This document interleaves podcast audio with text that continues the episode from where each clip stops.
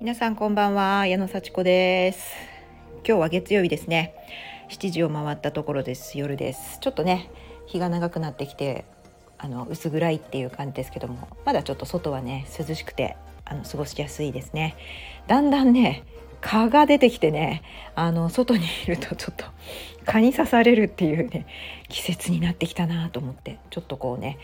夕方から夜にかけてはちょっとまあ昼間もなんですけどもね気をつけないとすぐ蚊に刺されてすぐ腫れてしまうというね痒くてしょうがないっていう時期になってきたのでね外も気持ちいいんですけどもちょっとね虫除けとかあの長袖とか長ズボンとかねちょっと気にしなきゃいけない時期になりましたね。はい。私はこれからレッスンに出かけます。月曜日ね夜8時からのレッスンなのでちょっとねそろそろ出かけないといけないんですけども。はい。あのどんな風に週のね初めを過ごしましたか？皆さん元気な週初めのスタートを切れましたでしょうか？はい、私は結構月曜日ね日曜日にレッスンがあのあるので割とこう頑張っちゃうと月曜日もちょっと疲れた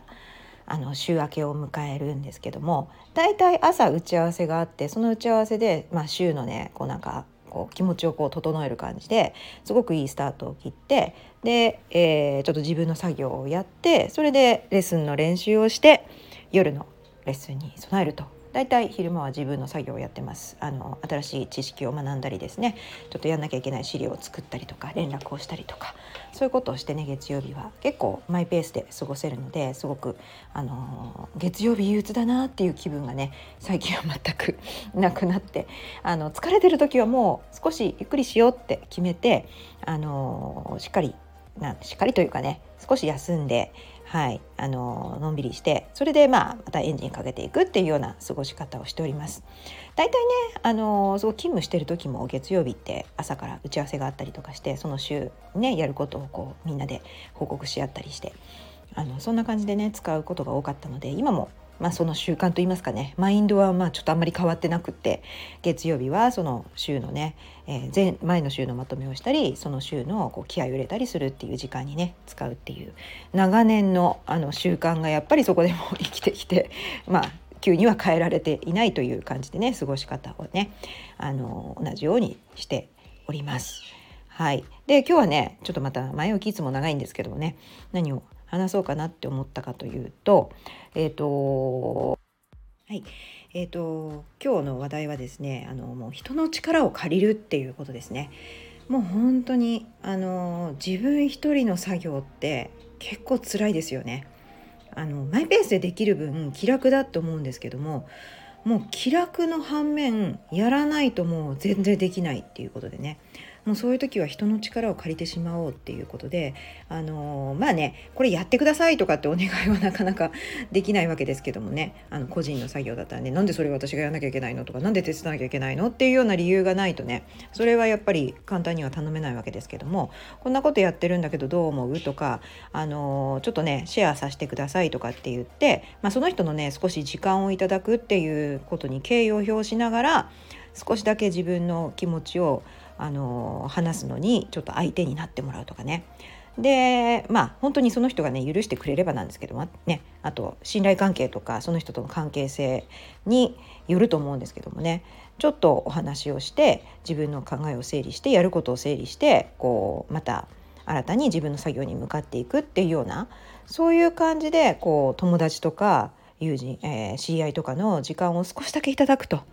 いうことはすごく大事じゃないかなと。いうふに思います。いやもちろんねあの意味のないこととか相手に何のねメリットもないことでやっぱり一方的に時間をこうこうね使ってもらうっていうことはできないわけですからなかなかそこもねあの関係性が 難しくてこの人にだったら頼めるとかこの人とだったらっていうような感じであの頼んでみるっていうのはありなんじゃないかなと思います。で頼まれた方もねあのなんでこの人に私の時間奪おうとするんだろうって感じられてしまうような やっぱり関係だとやっぱりそこは頼めないわけですから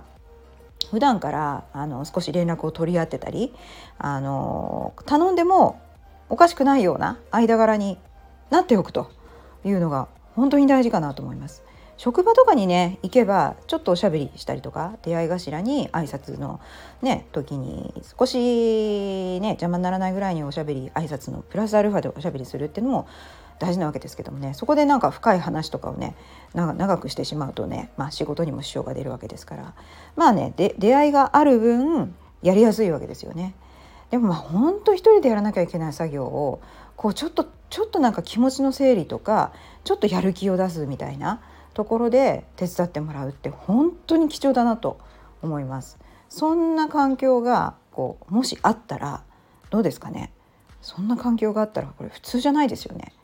や本当ありがたいことでなんか勤めてった時のこうありがたさってそうやってこう同じところにいるからこそおしゃべりもできたり同じところにいるからこそ出会ってちょっと挨拶がてら近況報告し合ったりそういうことでまた自分の仕事に戻った時にちょっとこうやる気が出るみたいなね。そういうこともあったなーっていうふうに今ね懐かしく思います。そういうメリットあるなと。でなかなか本当に個人事業的に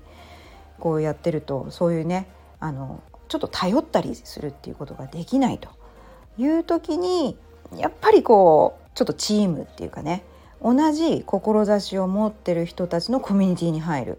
まあ、そこはねお金を払ってコミュニティに入る場合もありますけどもそれはお金を払う価値があるっていうところもたくさんあるのでそう同じこう志をこう持つような人たちと交流したりちょっとこうね気持ちをシェアしたりやり方を聞いたり目標をこう言い合ったりっていうねそういう場って本当に大事だなと思います。でそういう場にお金を払ってでも行くで出て行ってその出会うっていうねまあそういうやっぱりこう日頃からのねサーチといいますかこう自分が適するコミュニティどこかなとかこれは行って出て行って自分が適するようなところかな。そういうふうなこう探すような時間探す努力アンテナを張ってこう自分の目指すところをこうしっかりと見定めてそしてここだったら一緒にできるなとかこの人だったら私が目指すところに似てるなっていう人にアクセスする。そういうのはやっぱり普段からやった方がいいなと思います。でね私もインストラクターの集まりにねあのフィットネスインストラクタースクールというのにも入ってますしそこでもう本当にありがたい出会いがたくさんあって自分のこう考えをね整理したりあの自分を客観的に見る時間になったり深く深くこうなんかね考え直すっていう時間にもなってます。でいろんな発見いろんなあのこう作業のこう指南といいますかねそういうこう、アドバイスも頂いてますしなんかこうすごく自分が進む先っていうのがすごくこう見えてくるっていうねそういうあのきっかけになっております。ありがたいコミュニティだなというふうに思っていてそこは本当にあの助かっております。そんなねコミュニティ皆さんもね探してもちろん FIS そのフィットネスインストラクタースクールに入ってる方々はもう本当に仲間でチームとしてね作業してますのであのお互いにお互いをこう高め合うような本当にチームとして目標に向かって進んでいく人生の目的なんだっけ？みたいなね。そういうようなことをこうずっと考えて実際行動して習慣にするっていうような作業をねやっていっておりますが私も本当にありがたいところにいさせてもらってるなと思ってこれからもあの自分も役に立っていきたいですしあのチームとしてこうね貢献しつつ自分も成長していきたいと思っております。はい今日はあのコミュニティの大切さというお話になりました。最後まで聞いてくださってありがとうございます。ではまたね